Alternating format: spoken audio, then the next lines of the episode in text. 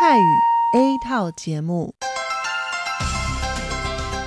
以下请您收听由劳动部劳动力发展署委托制播、中央广播电台所制作的泰语节目。รายการต่อไปนี้ได้รับการมอบหมายให้จัดทำโดย กรมพัฒนากำลังแรงงาน กระทรวงแรงงาน ไต้หวันสาธารณรัฐจีน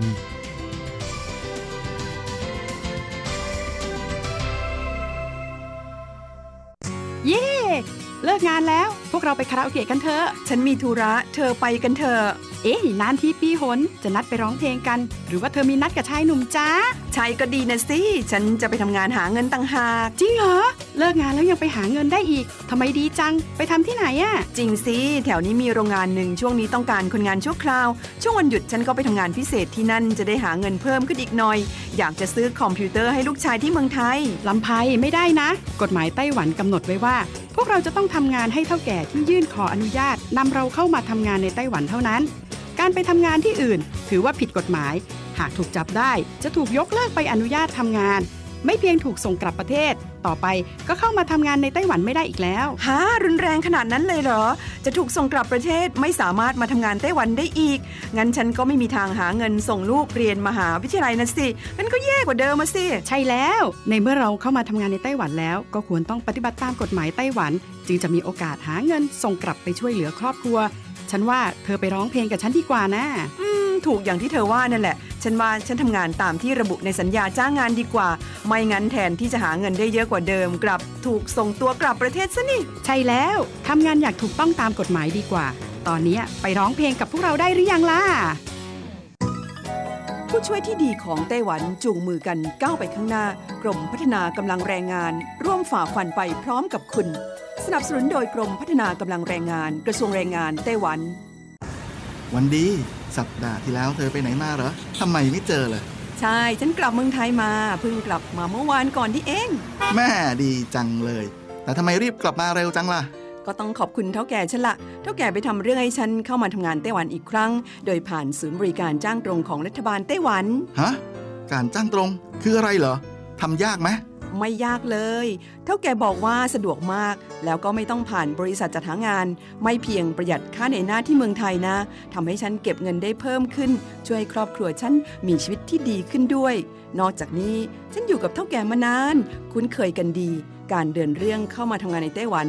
ดยวิธีการจ้างตรงเนี่ยยังทำให้ฉันได้ทำงานในสถานที่ที่คุ้นเคย ไม่ต้องเสียเวลาปรับตัวให้เข้ากับที่ทำงานใหม่ เท่าแก่ก็ไม่ต้องปวดหัว ว่าจะต้องเริ่มสอนคนใหม่ เป็นผลดีกับทุกฝ่ายเลยล่ะ แม่ดีจริง ๆ ผมเองสัญญาก็ใกล้ครบแล้วนะเนี่ย ต้องรีบกลับไปบอกข่าวดีให้เท่าแก่รู้แล้วล่ะ จะได้ให้เท่าแก่ไปติดต่อที่ศูนย์บริการจ้างตรง เพื่อขอทำเรื่องให้ผมกลับมาทำงานไต้หวันใหม่ โดยวิธีจ้างตรงได้เลย แล้วก็จะต้องไปบอกข่าวนี้กับเพื่อนๆทุกคนให้ได้รู้กันด้วย ใช่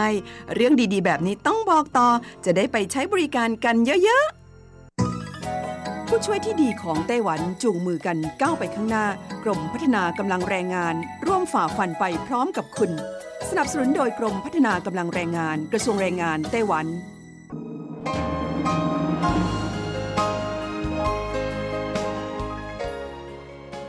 กลับมาฟังขณะนี้ท่านกำลังอยู่กับรายการภาคภาษาไทย Radio Taiwan International หรือ RTI ออกกระจายเสียงจากกรุงไทเป ไต้หวันสาธารณรัฐจีน เป็นประจำทุกวันนะครับ นอกจากรับฟังทางเครื่องรับวิทยุได้แล้ว ยังสามารถรับฟังรายการผ่านระบบออนไลน์ได้ที่ thai.rti.org.tw หรือที่ RTI Fanpage นะครับ ขอเชิญติดตามรับฟังรายการของเราได้ ตั้งแต่บัดนี้เป็นต้นไป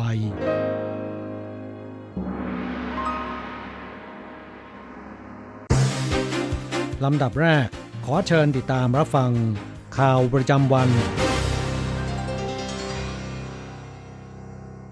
สวัสดีครับคุณผู้ฟังที่เคารพ ข่าววันพุทธที่ 17 กรกฎาคม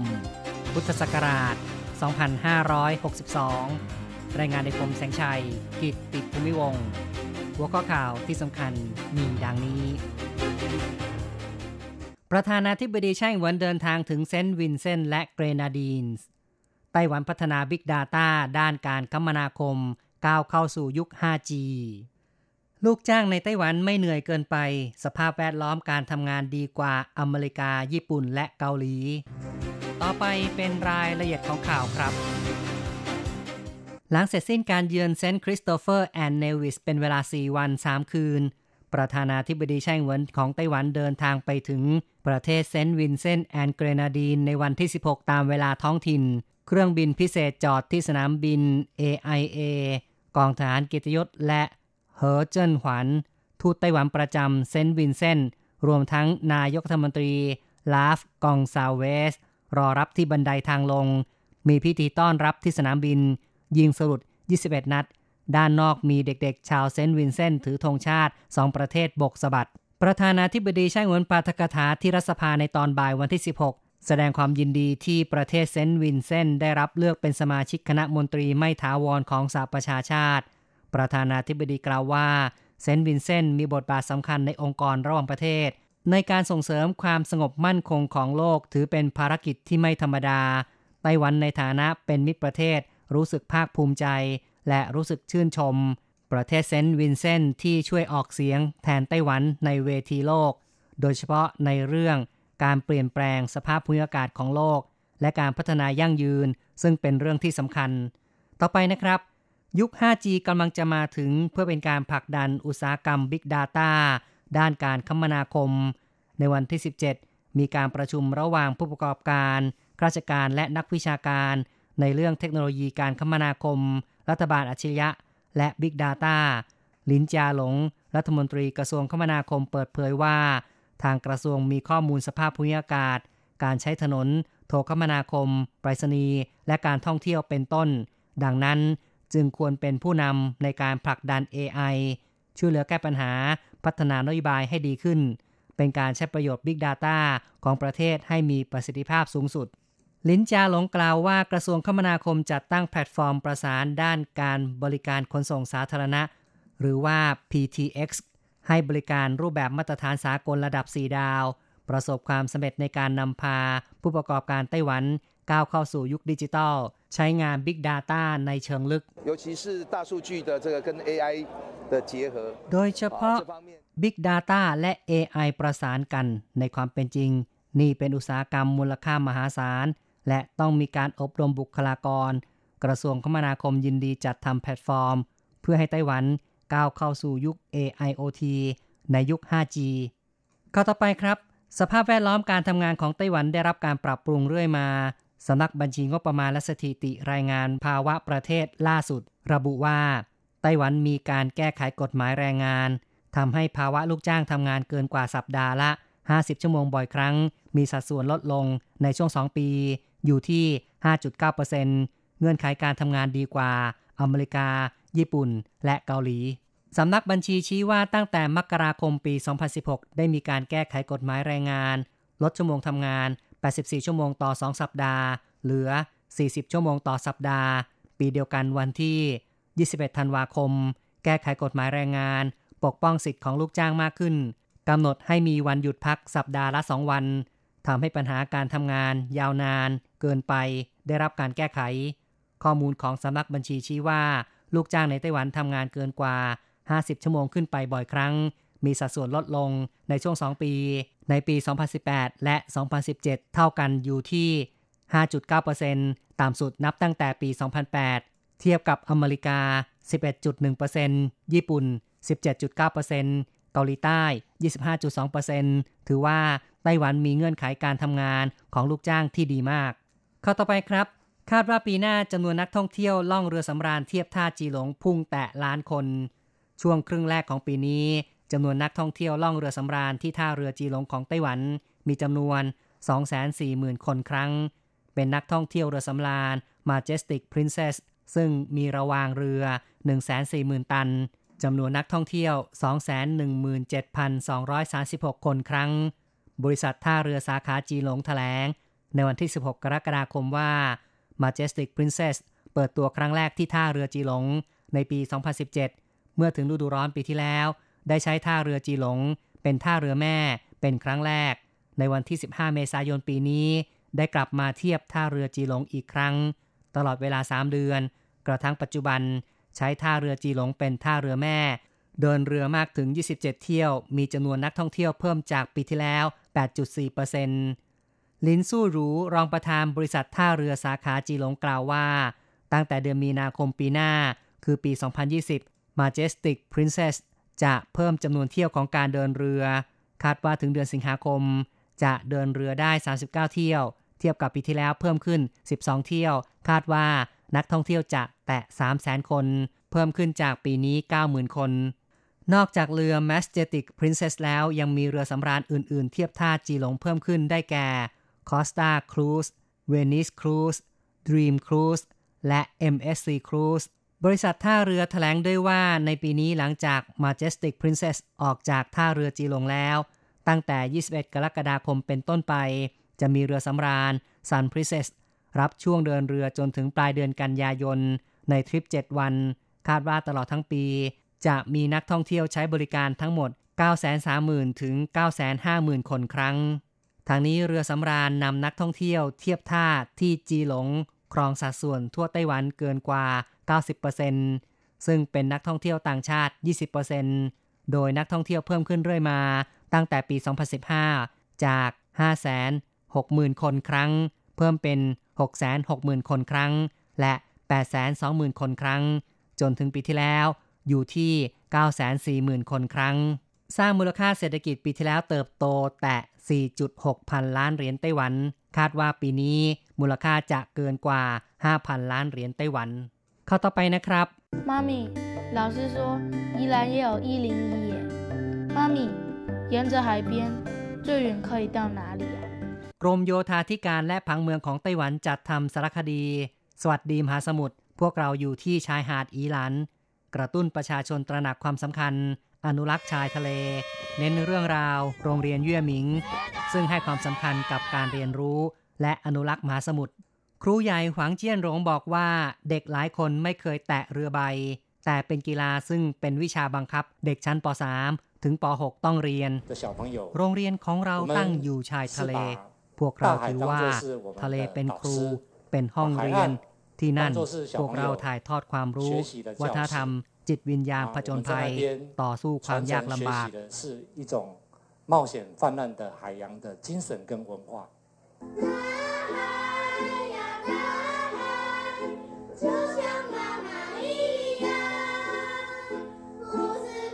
ทะเลกว้างใหญ่ ลมแรง คลื่นถาโถม แต่พวกเราเติบโตอย่างปลอดภัย นักเรียนประถม 8 คน ร้องเพลงมหาสมุทร2เพลง ในการฉายสารคดีรอบปฐมทัศน์ ลินฟางหยีผู้กำกับสารคดีบอกว่า แต่เดิมเธอกลัวทะเล แต่หลังจากถ่ายทำสารคดี รู้สึกชอบทะเล ฉันและเด็กๆเล่นอยู่บนทะเลพายเรือ เดินฝ่าคลื่น เก็บสาหร่าย จริงๆ แล้วขอเพียงเข้าใจทะเล ก็ไม่มีอะไรน่ากลัว หลังถ่ายภาพยนตร์ผ่านไปหนึ่งปี ในช่วงตัดต่อไม่ต้องไปทะเล กลับทำให้ฉันรู้สึกอึดอัดไม่สบาย อูซินซิลผู้อำนวยการกรมโยธาบอกว่า เนื่องจากโรงเรียนปฐมเย่ยหมิง มีโครงการที่ดีทำให้เนื้อหาของสารคดีมีความสมบูรณ์ สารคดีเรื่องนี้ชมได้ทาง YouTube กรมโยธาหวังว่า ประชาชนจะทุ่มเท ใช้ชีวิตไม่เหมือนเดิม พัฒนาทะเลให้ดีขึ้น ร่วมกันอนุรักษ์มหาสมุทรอีกข่าวหนึ่งนะครับเป็นการติดตามความเคลื่อนไหวไต้ฝุ่นดานัส ดานัสไต้ฝุ่นหมายเลข 5 ของปีนี้ ตั้งชื่อโดยฟิลิปปินส์เป็นภาษาตากาล็อก หมายถึง ประสบหรือความรู้สึกก่อตัว ตั้งแต่บ่ายวันที่ 16 กรกฎาคม เคลื่อนตัวเข้าใกล้ไต้หวันมากขึ้น พื้นที่ได้รับผลกระทบจากไต้ฝุ่นระลอกแรกประกอบด้วย ไถตง รวมเกาะรีเต่าและล้านวีคาบสมุทรเหิงชุน พื้นที่รอบพิงตง ในตอนบ่าย 14นาฬิกา30 นาทีไต้ฝุ่นดานัส ยังคงเคลื่อนตัว ค่อนไปทางตอนออก อยู่ห่างจากแหลมเออล้วนปี ไปทางตะวันออกเฉียงเหนือ 420 กิโลเมตรบนทะเล เคลื่อนตัวด้วยความเร็ว 17 กิโลเมตรต่อชั่วโมง พื้นที่ต้องระวังในลำดับต่อไปคือ เขตควาเลียนและอีหลัน กรมอุตุนิยมวิทยาของไต้หวันเตือนระวังภัยฝนตกหนักตั้งแต่ตอนบ่ายโมงของวันที่ 17 คาดว่า พื้นที่คาบสมุทรเหิงชุนทางภาคใต้ และอีหลานฮวาเลียน ไทตง ปริมาณฝนมีโอกาสสูงถึง 150มิลิเมตร ปริมาณฝนรวมในเขตไทยนั้น และคาบสมุทรเถิงชุนจะมากถึง 500มิลิเมตร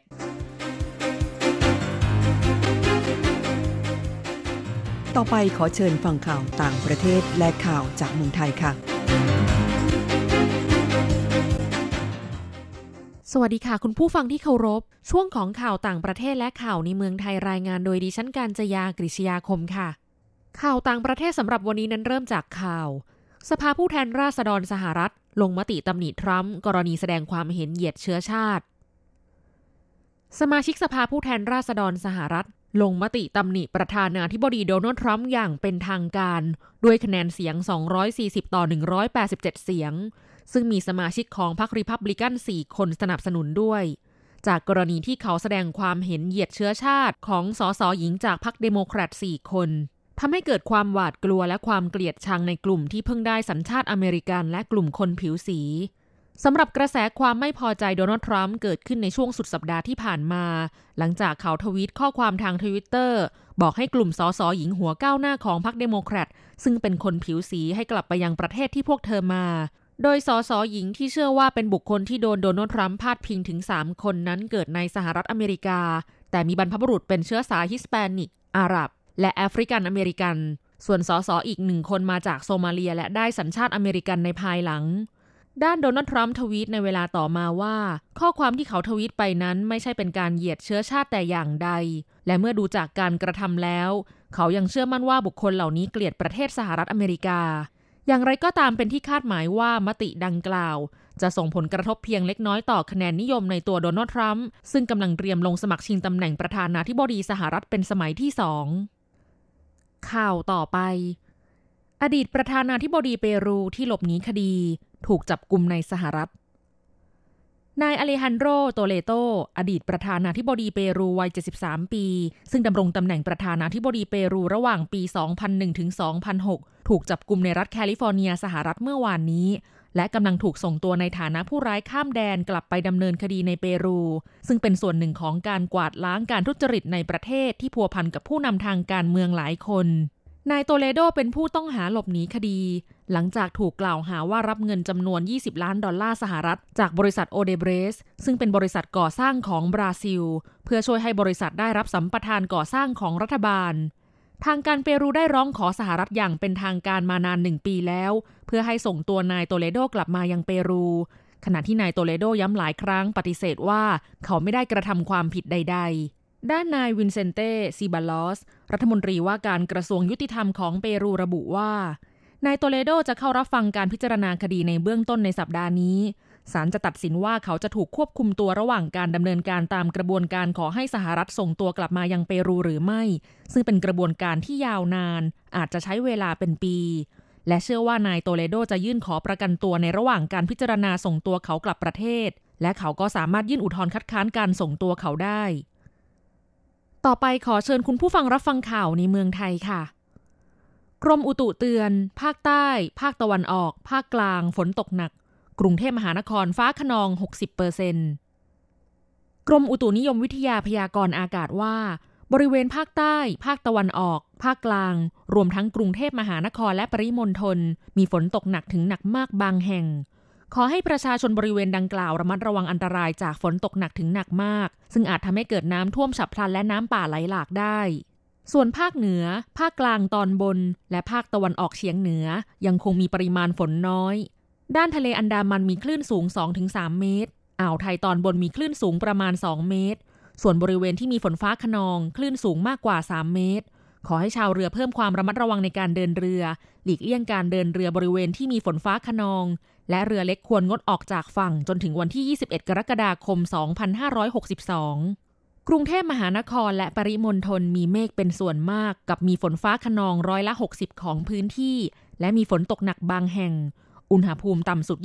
25-26 องศาเซลเซียส สูงสุด 32-37 องศาเซลเซียส ต่อไปเป็นอัตราแลกเปลี่ยนประจำวันพุธที่ 17 กรกฎาคม พุทธศักราช 2562 อ้างอิงจากธนาคารกรุงเทพสาขาไทเป โอนเงิน 10,000 บาทใช้เงินเหรียญไต้หวัน 1330 เหรียญ แลกซื้อเงินสด 10,000 บาท ใช้เงินเหรียญไต้หวัน 1680 เหรียญ 1 ดอลลาร์สหรัฐใช้เงินเหรียญไต้หวัน 31.32 เหรียญแลกซื้อค่ะ คุณผู้ฟังคะนั่นเป็นช่วงของข่าวจาก RTI รายงานโดยดิฉันการจยากริชยาคมค่ะ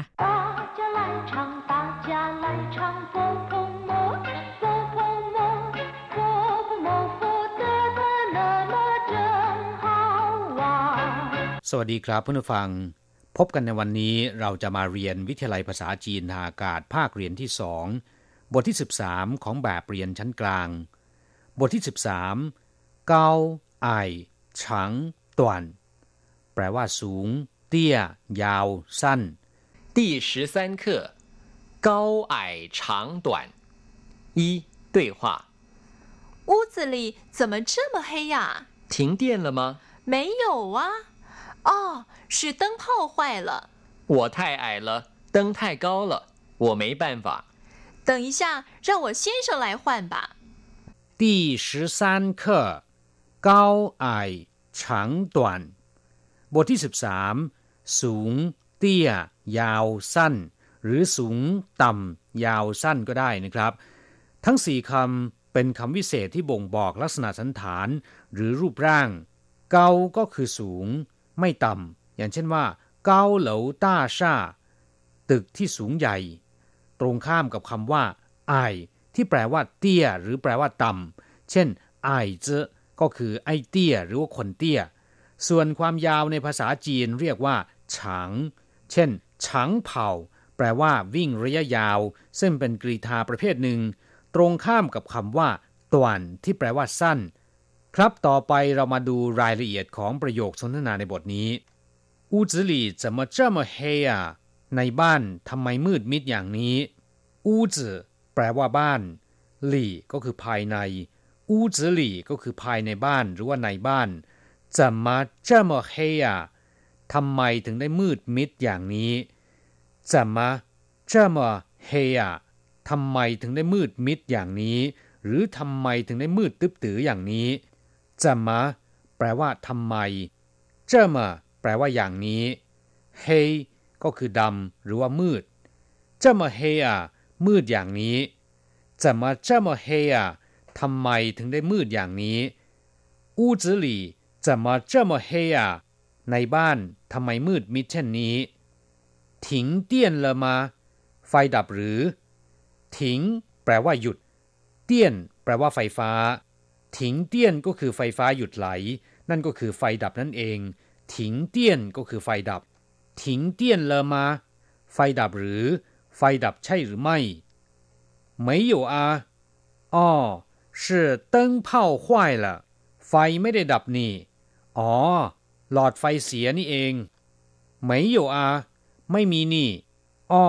是灯泡坏了อ๋อหลอดไฟเสียนี่เอง หรือหลอดไฟเสียซะแล้ว อ้อเป็นคำอุทาน ในที่นี้มีความหมายเนี่ยทำนองเดียวกับคำว่า อ้อในภาษาไทย是灯泡坏了หลอดไฟเสียนี่เอง หลอดไฟเสียซะแล้วเติ้งเผาก็คือหลอดไฟ ซึ่งหมายถึงหลอดไฟแบบกลมนะครับเติ้งเผาควายละหลอดไฟเสียซะแล้วควายละแปลว่าเสียแล้ว是灯泡坏了หลอดไฟเสียซะแล้ว我太矮了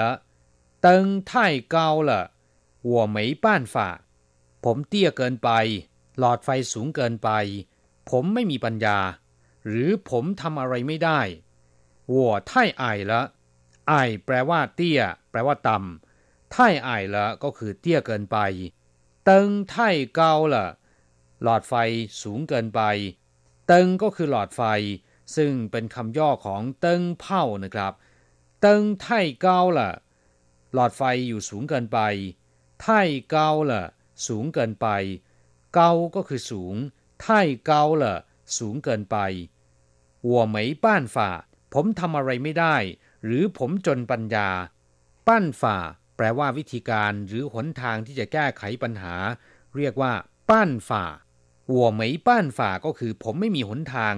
ผมจนปัญญาหรือผมทำอะไรไม่ได้我没办法等一下让我先生来换吧 รอสักครู่หรือรอประเดี๋ยว ให้สามีของฉันมาเปลี่ยนเถิดเต่งยีช่าแปลว่า รอประเดี๋ยวเดียว หรือรอสักครู่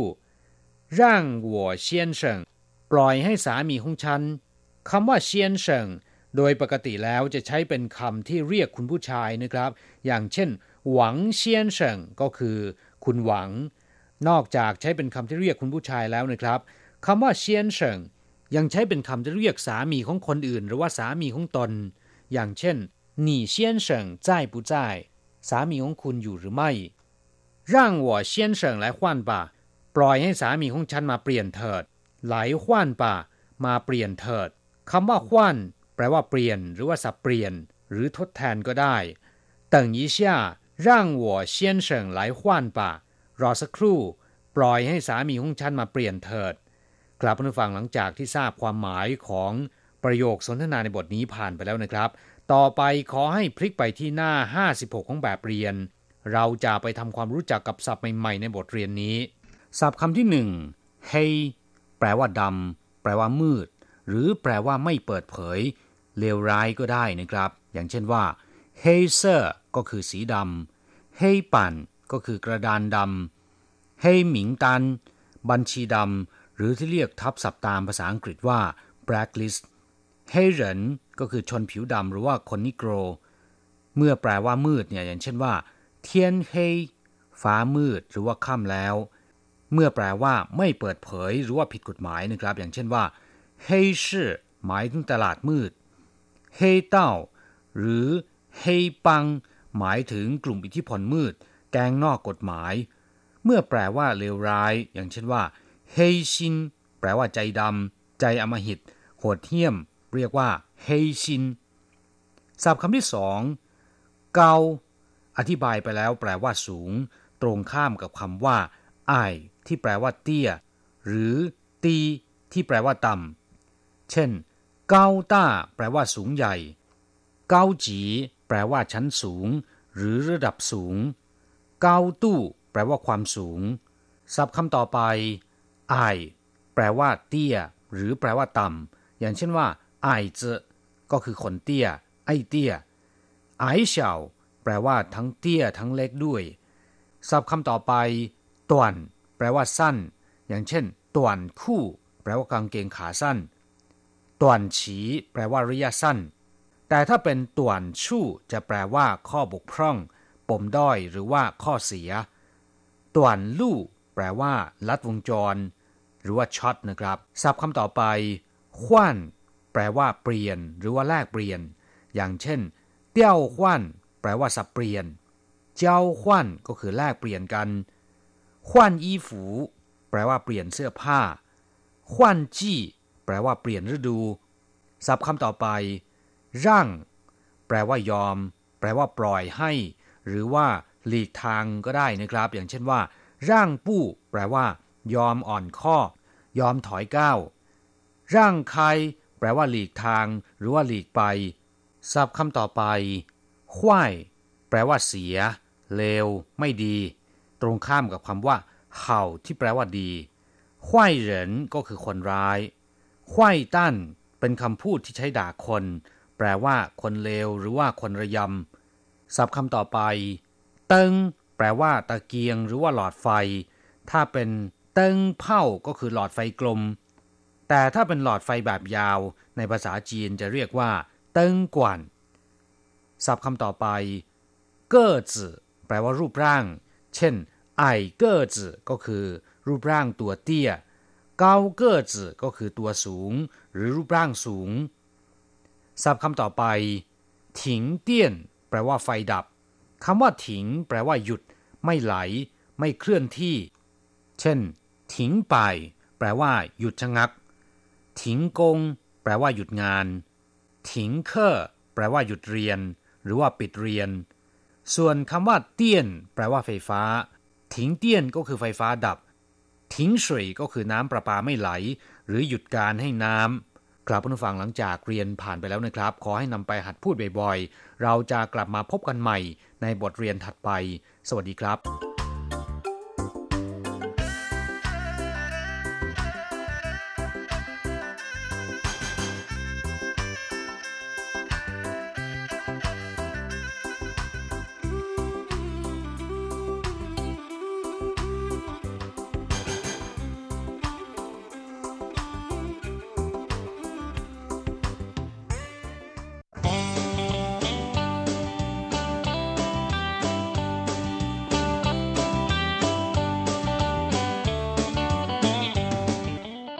คุณผู้ฟังขณะนี้ท่านกำลังอยู่กับรายการภาคภาษาไทย RTI เอเชียสัมพันธ์ลำดับต่อไปขอเชิญท่านมาร่วมให้กำลังใจแด่เพื่อนแรงงานไทยที่ประสบปัญหาและความเดือดร้อน ในช่วงไขปัญหาแรงงาน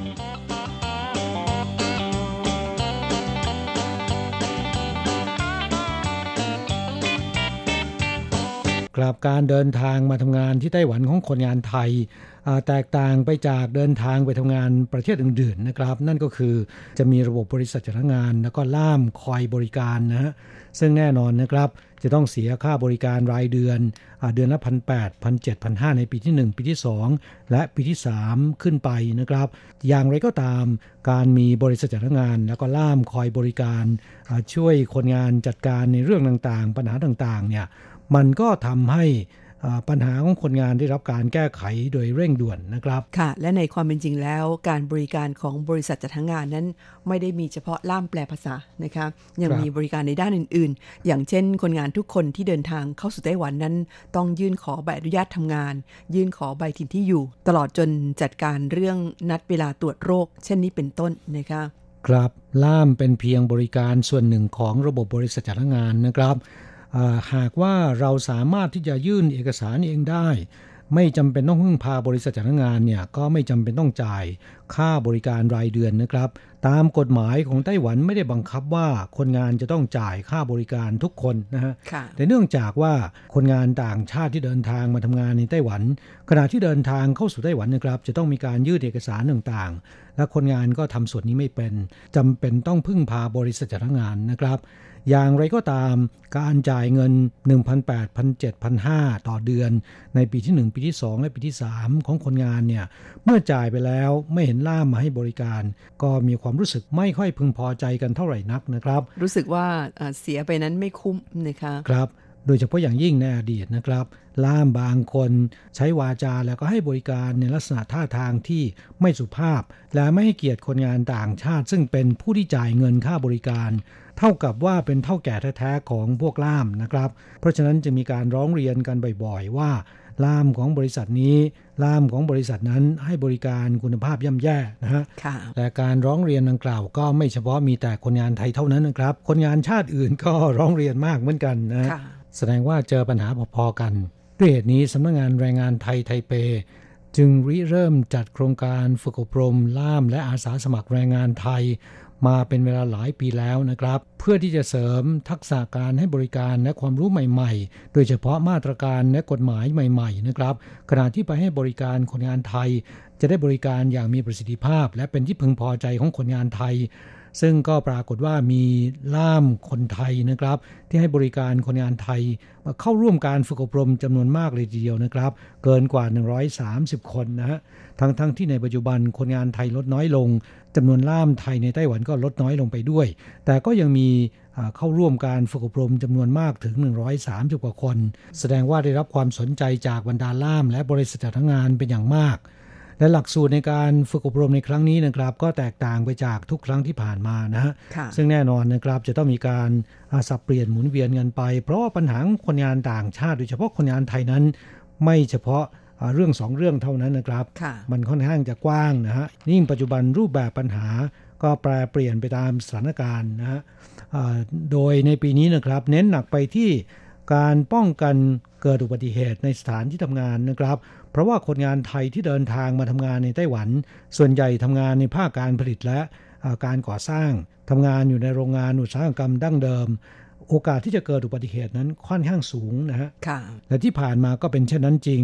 คนงานไทยแต่ละปีเนี่ย เสียชีวิตจากอุบัติเหตุการทำงาน แล้วก็พิกลพิการเป็นจำนวนมากนะโดยหลักสูตรการป้องกันอุบัติเหตุจากการทำงานนั้น ได้เชิญ ดรหวงเจี้ยนผิง ผู้อำนวยการฝ่ายความปลอดภัย สมาคมความปลอดภัยอุตสาหกรรม และอาชีวะอนามัยไต้หวันมาเป็นวิทยากรนะคะทั้งที่การอบรม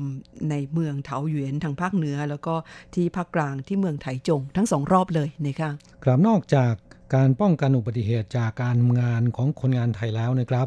ยังมีอีกเรื่องหนึ่งที่คนงานไทยมักจะประสบ แล้วก็ตกเป็นเหยื่อบ่อยๆ นั่นก็คือเรื่องของการถูกหลอกลวงนะครับ เพราะฉะนั้นสำนักงงานแรงงานไทยจึงได้ติดต่อ ขอเชิญวิทยากรด้านการต่อต้านอาชญากรรม การต้มตุ๋นหลอกลวงนะครับ จากสถานีตำรวจที่เถาหยวน แล้วก็ที่ไทจงมาถ่ายทอดความรู้ให้กับบรรดาล่าม เพื่อที่จะนำไปป้องกัน ไม่ให้คนงานไทยที่ตนดูแล ถูกหลอกลวงต้มตุนนะครับ ค่ะ ซึ่งกลโกงการต้มตุนนั้นก็มีหลากหลายรูปแบบ ไม่ว่าจะเป็นซิมการ์ดโทรศัพท์มือถือ รวมถึงการต้มตุนในสื่อโซเชียลทั้งหลายนะครับ ไม่ว่าจะเป็น Line หรือว่า Facebook นะฮะค่ะก็มีคนงานตกเป็นเหยื่อกันค่อนข้างเยอะนะครับสำหรับคนงานไทยแล้วเนี่ยผมว่าในส่วนนี้ยังไม่ค่อยเยอะเท่ากับคนงานอินโดนีเซียนะค่ะคนงานอินโดนีเซียเนี่ย ตกเป็นเหยื่อถูกต้มตุนในโลกออนไลน์ค่อนข้างเยอะมากที่สุดนะครับค่ะซึ่งการให้ความรู้แก่ล่ามในเรื่องนี้ก็จะช่วยป้องกันไม่ให้คนงานไทยที่ตนดูแล ตกเป็นเหยื่อของแก๊งหลอกลวงต้มตุน นอกจากนี้ยังได้ถ่ายทอดความรู้เกี่ยวกับการป้องกันยาเสพติดในหมู่คนงานไทยรวมถึงเมาแล้วขับขี่รถจักรยานยนต์ จักรยานไฟฟ้า หรือว่ารถจักรยานทั่วไปนะครับ ค่ะประเด็นที่นำมา ถ่ายทอดแล้วก็อบรมให้กับล่ามที่ให้บริการแรงงานไทยนั้น ครอบคลุมหลายด้านนะคะซึ่งก็ล้วนแล้วแต่เป็นประโยชน์ต่อแรงงานไทยทั้งสิ้น ในส่วนนี้เนี่ยต้องขอแสดงความชื่นชมสำนักงงานแรงงานไทยไทเปนะคะที่ริเริ่มจัดโครงการอบรมล่าม ซึ่งจัดติดต่อกันมาหลายปีแล้ว ในขณะที่สำนักงงานแรงงานของประเทศอื่น ๆ นั้น ไม่มีการจัดอบรมในลักษณะเช่นนี้นะคะครับอันนี้เป็นเรื่องจริงนะฮะค่ะบริษัทจ้างงานไต้หวัน และก็บรรดาล่ามที่เข้ารับการอบรมเนี่ยต่างก็ชื่นชมนะบอกว่าสำนักงงานแรงงานไทย เป็นสำนักงงานแรงงานประเทศผู้ส่งออกประเทศเดียวเท่านั้นนะครับ ที่ให้ความสนใจให้การฝึกอบรมล่าม แล้วก็จัดประชุมสัมมนากับบริษัทจ้างงานเป็นประจำนะฮะแสดงถึงความเอาใจใส่ในสิทธิประโยชน์ของแรงงานไทย ของสำนักงงานแรงงานไทยเป็นอย่างมากนะครับ และผลจากการอบรมหลายครั้งที่ผ่านมานะครับ จนถึงขณะนี้เนี่ยมีความรู้สึกได้อย่างเด่นชัดนะครับว่าคุณภาพในการให้บริการของล่ามเนี่ยรู้สึกดีขึ้นนะฮะแม้นอาจจะยังไม่ถึงขั้นที่ทำให้คนงานไทย ส่วนใหญ่พึงพอใจนะฮะแต่คิดว่าหลายคนก็คงจะมีความรู้สึกว่าคุณภาพในการให้บริการของล่ามในปัจจุบัน ถ้าเทียบกับสมัยก่อนแล้วเนี่ยมันน่าจะดีขึ้นนะ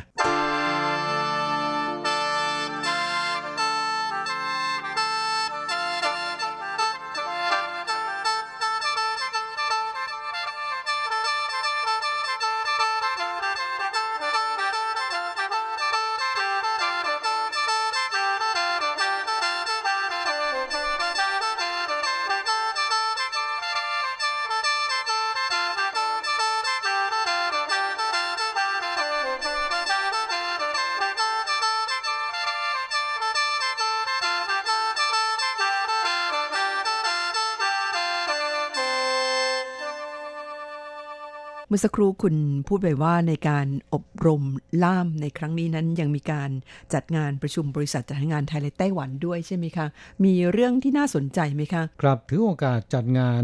ในวันเดียวกันนะครับ คือในช่วงเช้าเนี่ยเป็นการฝึกอบรมล่าม ช่วงบ่ายจัดสัมมนาปัญหาแรงงานไทย ร่วมกับบริษัทจ้างงาน ไม่เฉพาะไต้หวันเท่านั้นนะครับยังเชิญบริษัทจ้างงานไทยมาร่วมด้วย เพื่อจะแก้ปัญหาต่างๆ ของคนงานไทยที่ทำงานอยู่ในไต้หวันนะครับ รวมทั้งเป็นเวทีให้บริษัทจ้างงานไทยและบริษัทจ้างงานไต้หวันได้รู้จักกัน จะได้ร่วมมือในการจัดส่งคนงาน ซึ่งอาจจะเป็นโอกาสทำให้โคต้านำเข้าคนงานไทยเพิ่มมากขึ้นนะครับ ค่ะก็ถือเป็นโครงการที่สร้างประโยชน์หลายชั้นหลายฝ่ายนะคะครับในการประชุมแก้ปัญหาคนงานไทย กับบริษัทจ้างงานทั้งไทยและไต้หวันในครั้งนี้ ก็ปรากฏว่ามีบริษัทจ้างงาน ของไทยนะครับ เดินทางมาร่วมประมาณ 10 รายนะฮะและจากการเปิดเผยของบริษัทจ้างงานไทยเหล่านี้ทราบว่าการทำธุรกิจจัดส่งคนงานไทยเดินทางมาทำงานในไต้หวันในปัจจุบัน รู้สึกว่าจะทำได้อย่างยากเย็นแสนเข็นนะครับ สาเหตุมาจากการส่งออกคนงานไทยคนใหม่ๆ มาทำงานที่ไต้หวันลดน้อยลงไปเป็นอย่างมาก เนื่องจากไต้หวันอนุญาตให้คนงานต่างชาติ ทำงานครบสัญญา 3 ปีแล้วไม่ต้องเดินทางกลับประเทศไปเสียค่าใช้จ่าย ไปเสียค่าหัวคิวมารอบใหม่ สามารถต่อสัญญาที่นี่ได้เลยนะครับ เพราะฉะนั้นดูจากจำนวนคนงานไทยที่ทำงานอยู่ในไต้หวัน ยังคงเหมือนเดิมนะครับ คือประมาณ 60,000กว่าคน ไม่ลดน้อยลงไปแต่อย่างใด แต่จำนวนคนงานไทยที่เดินทางเข้ามาใหม่ ลดน้อยลงไปมากนะครับประการที่ 2 มาจากโควต้าคนงานไทยลดน้อยลงนะฮะเนื่องจากประมาณ 3-4 ปีที่แล้วเนี่ย การหาคนงานไทยหาได้ค่อนข้างลำบากนะครับ เพราะฉะนั้นจึงมีการลือกันในบริษัทจ้างงาน แล้วก็ในหมู่นายจ้างว่าคนงานไทยนั้นปัจจุบันไม่ค่อยมาทำงานที่ไต้หวันแล้วหาไม่ค่อยได้ จึงโยกโควตาไปนำเข้าคนงานเวียดนาม และคนงานอินโดนีเซีย คนงานฟิลิปปินส์แทนนะฮะก็ทำให้โควตาคนงานไทยลดน้อยลงไปมาโดยในปัจจุบันเนี่ยคนงานไทยหันมาให้ความสนใจเดินทางมาทำงานที่ไต้หวันมากขึ้น เพราะว่าสวัสดิการต่างๆ รวมถึงระเบียบกฎหมายของไต้หวัน ให้การคุ้มครองคนงานต่างชาติเป็นอย่างดี เมื่อเทียบกับประเทศอื่นๆนะครับ รวมทั้งมาทำงานที่ไต้หวันเนี่ยไม่ต้องไปฝึกภาษา ไม่ต้องไปพิถีพิถันมากนักนะครับ เพียงแค่มีร่างกายที่สมบูรณ์แข็งแรงสามารถทำงานได้ก็เดินทางมาได้แล้วนะครับ หมายความว่าคุณสมบัติที่ทางในจ้างต้องการนั้นไม่สูงมากนัก ไม่จำเป็นต้องมีทักษะพิเศษมากมายเท่ากับการเดินทางไปทำงานประเทศอื่น ครับอย่างที่เกาหลีใต้เนี่ยต้องเรียนภาษาเกาหลีต้องไปสอบ สอบได้แล้วเนี่ยก็ใช่ว่าจะได้เดินทางนะฮะต้องรอการคัดเลือกจากในจ้างนะครับ แล้วก็เดินทางไปทำงานที่ญี่ปุ่น ซึ่งเป็นประเด็นที่ได้รับความสนใจในปัจจุบันก็ไม่ง่ายนักนะ ต้องไปเรียนภาษาญี่ปุ่นก่อนนะครับ ผ่านการสอบภาษาญี่ปุ่นแล้วเนี่ยถึงจะมีโอกาสเดินทางไปทำงานที่ญี่ปุ่นได้ ซึ่งการเรียนภาษาต่างประเทศไม่ว่าจะเป็นญี่ปุ่น เกาหลีสำหรับคนงานไทยแล้วเนี่ยก็ไม่ค่อยถนัดนักนะครับ ขณะที่การเดินทางมาทำงานที่ไต้หวัน ไม่จำเป็นต้องเรียนภาษาจีนมาก่อนนะและสามารถทำงานได้ต่อเนื่องกันเมื่อครบสัญญา 3 ปีแล้วนะครับ ไม่จำเป็นต้องเดินทางกลับประเทศไปเสียค่าหัวคิวมารอบใหม่ สวัสดิการต่างๆ เหล่านี้ดีขึ้นกว่าเดิมเยอะเลยทีเดียวนะครับ รวมทั้งอัตราค่าจ้างที่อดีตค่อนข้างต่ำนะครับ ในปัจจุบันก็ได้รับการปรับสูงขึ้นเรื่อยๆนะฮะรวมทั้งยังมีเงินบำเหน็จชราภาพ หลังจากที่ทำงานครบสัญญาเดินทางกลับประเทศไปแล้ว แล้วก็มีอายุครบ 60 ปีขึ้นไปแล้วนะครับ ยังสามารถมาเบิกเงินบำเหน็จชราภาพจากกองทุนประกันภัยของไต้หวันได้ สิ่งต่างๆ เหล่านี้ก็เป็นแรงจูงใจให้กับคนงานไทย เดินทางมาทำงานที่ไต้หวันมากขึ้นขณะที่ค่าหัวคิวหรือค่าใช้จ่ายในการเดินทางก็ไม่สูงเหมือนสมัยก่อนนะครับ แต่อย่างไรก็ตามเนื่องจากว่าโควต้าลดน้อยลง เพราะฉะนั้นตอนนี้คนงานไทยที่ต้องการจะเดินทางมาทำงานที่ไต้หวัน มีมากกว่าความต้องการของนายจ้างในไต้หวันนะกล่าวคือมีมากกว่าตำแหน่งงานนะคะตำแหน่งงานหนึ่งตำแหน่งนั้นอาจจะมีคนงานไทยไปรอสอบเป็นจำนวนมากกว่าในอดีตนะคะอันนี้ก็เป็นปัญหาที่ บริษัททางงานไทยค่อนข้างจะกังวล เพราะมันก็เกี่ยวเนื่องกับการทำธุรกิจของพวกเขาด้วยนะคะ และก็มีส่วนเกี่ยวพันกับตัวคนงานด้วยเหมือนกัน เพราะถ้าหากว่าบริษัทจ้างงานของไทยนั้นเขาไม่ได้ตำแหน่งงานจากบริษัทจ้างงานในไต้หวันบริษัทจ้างงานไต้หวันเอาตำแหน่งงานไปให้คนงานเวียดนามหมดเนี่ยคนงานไทยก็ไม่มีโอกาสเดินทางเข้ามาทำงานที่นี่ ครับและการประชุมในครั้งนี้ผมว่าก็เป็นเรื่องดีนะที่เป็นเวทีให้บริษัทจ้างงานไทยและไต้หวันได้พบกันนะมีโอกาสจับคู่ทางธุรกิจกันนะคะครับซึ่งโดยปกติแล้วเนี่ยการเดินทางมาหาโควต้าของบริษัทจ้างงานไทยนั้น ก็เป็นเรื่องที่ค่อนข้างยากนะครับในโอกาสนี้ได้มาเจอกันหลายสิบบริษัทได้มาทักทาย แล้วก็รู้จักกันเนี่ยก็เป็นโอกาสที่จะร่วมธุรกิจกันได้ อย่างไรก็ตามนะครับ บริษัทจ้างงานไทยเนี่ยก็จะต้องมีการพัฒนาคุณภาพในการบริการจัดส่งรวมถึงมีการคัดเลือกแล้วก็ จัดส่งคนงานที่มีคุณภาพให้กับในจ้างไต้หวันนะฮะถึงจะทำให้โควต้าโยกกลับมาสู่คนงานไทยมากขึ้น ค่ะ เพราะฉะนั้นจะเห็นได้ว่ามันเกี่ยวพันกันไปหมดนะคะครับสำหรับเรื่องนี้เนี่ยรายการของเราในวันนี้นะครับ ช่วงหลังรายการ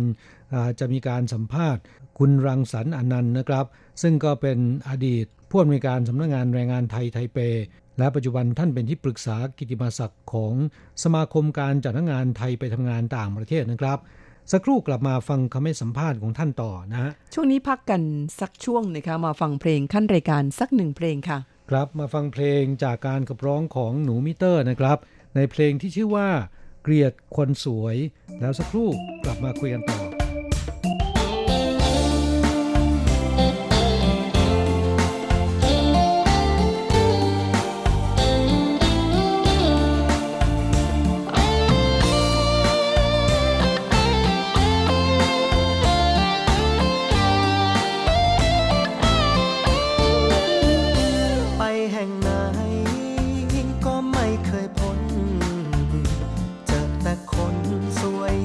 จนฉัน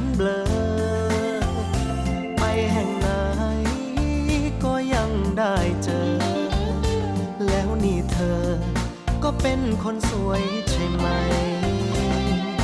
เกลียด ฉันเกลียดคนสวยทั้งนั้น เพราะเชื่ออาจารย์ท่านสอนให้จำใส่ใจ เกลียดอะไร มักได้อย่างนั้น เกลียดเกลียดเธอแล้วกัน ฉันคงได้สมดังใจ เกลียดที่ฉัน รักเธอมากไป เกลียดจนหมดหัวใจ ก็คงได้รักจากเธอ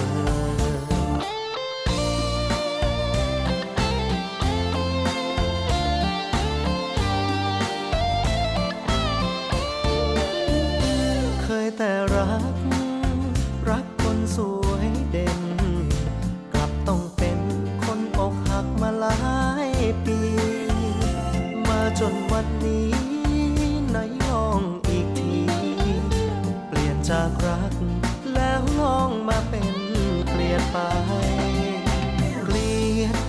กลียดคนสวยทั้งนั้น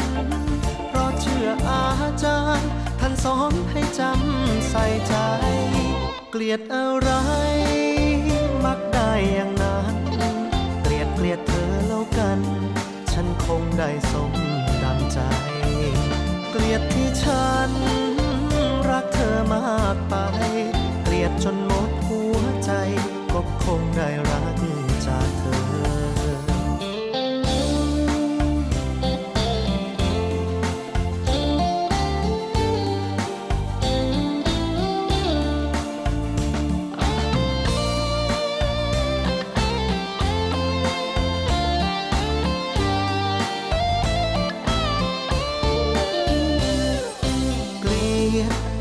ลียดคนสวยทั้งนั้น เพราะเชื่ออาจารย์ ท่านสอนให้จำใส่ใจ เกลียดอะไร มักได้อย่างนั้น เกลียดเกลียดเธอแล้วกัน ฉันคงได้สมดังใจ เกลียดที่ฉัน รักเธอมากไป เกลียดจนหมดหัวใจ ก็คงได้รักจากเธอ เกลียดอะไร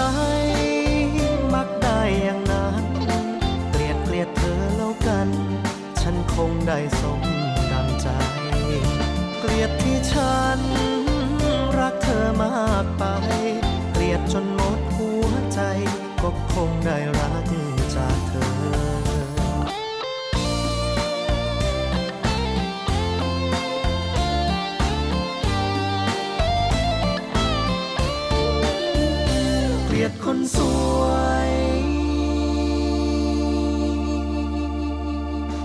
ครับช่วงหลังรายการวันนี้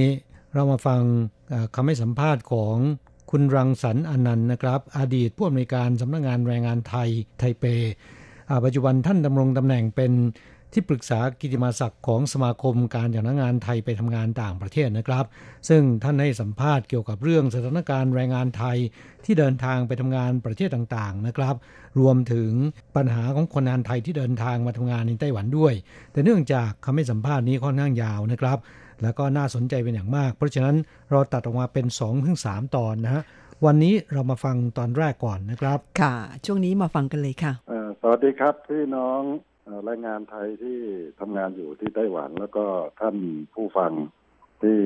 เคารพทุกท่านครับ สถานการณ์แรงงานไทยในประเทศไทยเป็นอย่างไรบ้างครับ ช่วงนี้เศรษฐกิจไทยดีไหมไอ้ภาวะเศรษฐกิจของบ้านเราเนี่ยก็คือทุกวันนี้เนี่ยเมื่อเนื่องจากว่าเรามีปัญหาเรื่องเกี่ยวกับปัญหาของเศรษฐกิจโลก การเจริญเติบโตทางเศรษฐกิจเนี่ยมันก็อาจจะชะลอตัวนะไม่ได้หวือหวาอ่ามากนักก็เหมือนคล้าย ๆ กันทุกประเทศ การหางานในประเทศเนี่ย ถ้าหากว่าเราไม่เลือกงาน มันก็หาได้ เพราะทุกวันนี้เนี่ยสถานประกอบการต่างๆ ในเมืองไทยเนี่ยก็ขาดแคลนในเรื่องของแรงงานไทย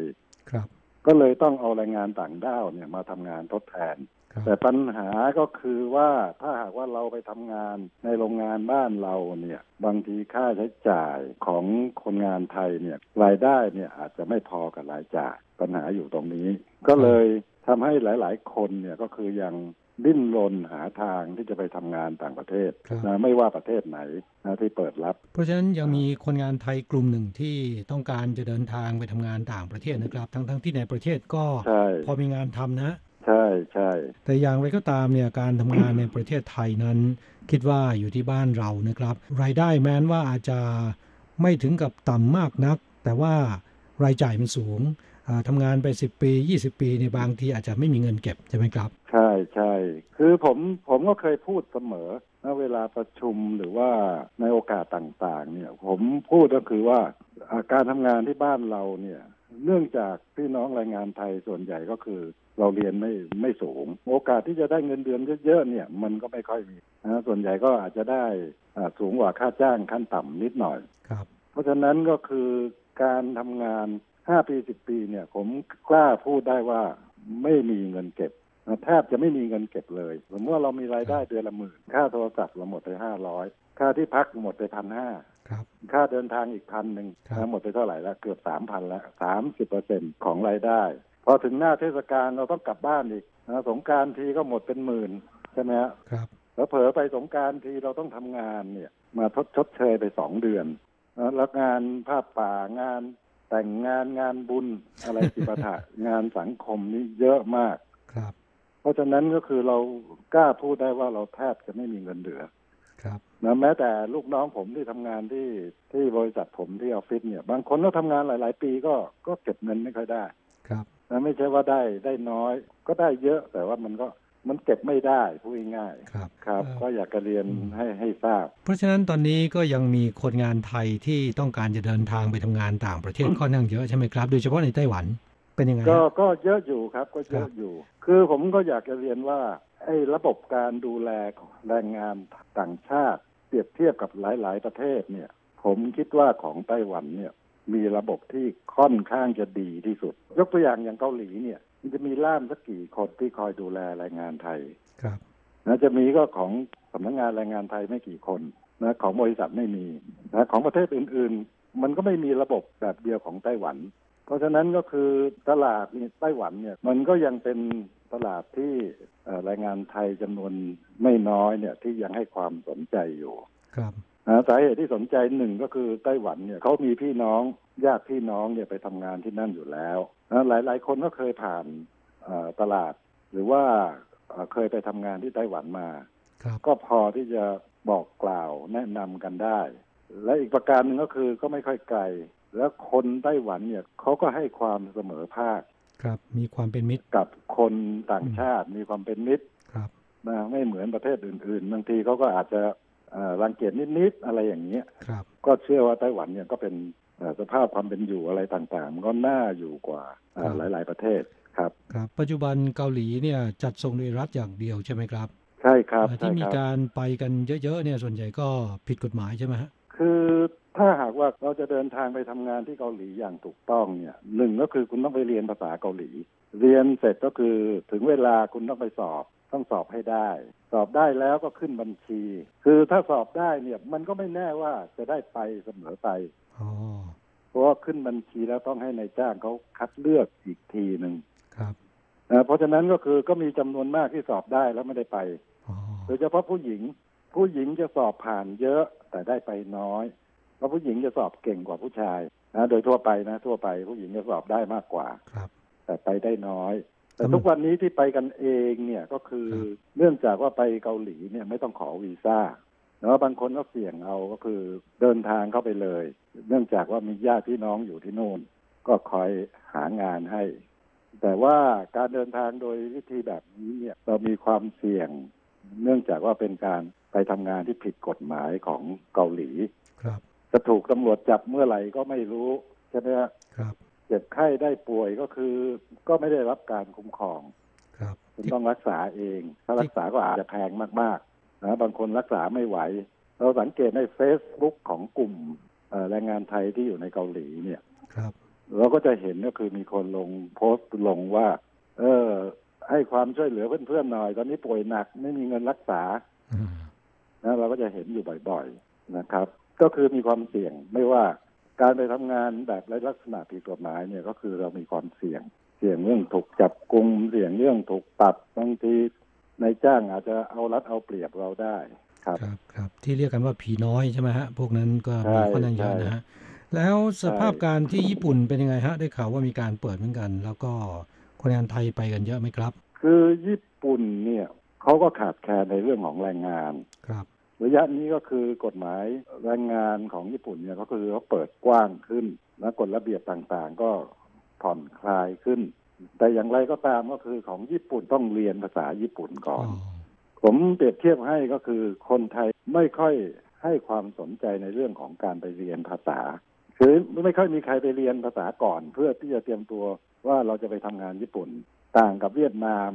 เวียดนามทุกวันนี้เนี่ย คนเวียดนามเนี่ยเขาให้ความสนใจในการไปเรียนภาษา เพื่อเตรียมความพร้อมในการไปทำงานญี่ปุ่นก่อน เพราะฉะนั้นก็คือ ตอนนี้เนี่ยตลาดญี่ปุ่นเนี่ยก็คือคนเวียดนามเดินทางเข้าไปทำงานจำนวนมาก ปีหนึ่งก็คือไม่ต่ำกว่าสองหมื่นคนขึ้นไปเยอะมากของเราเนี่ยจะหลักแค่พันคนนะคิดแล้วก็ต่างกันมากครับ หมายความว่าเราต้องไปเรียนภาษาญี่ปุ่นแล้วต้องสอบก่อนใช่ไหมฮะถึงจะถึงจะเข้าไปได้ใช่ใช่ต้องต้องสอบได้ให้ได้ซึ่งคืการอนายจ้างญี่ปุ่นเนี่ยก็คือเขาจะเอาคนที่ไปถึงและสามารถที่จะสื่อสารได้ มันเป็นอย่างนี้ไม่เหมือนของไต้หวันไต้หวันก็คือ คุณพูดไม่ได้สักคำคุณก็ไปได้ เพราะว่ามีคนเก่าที่อยู่ที่โรงงานเนี่ยสามารถที่จะเป็นพี่เลี้ยงให้เราได้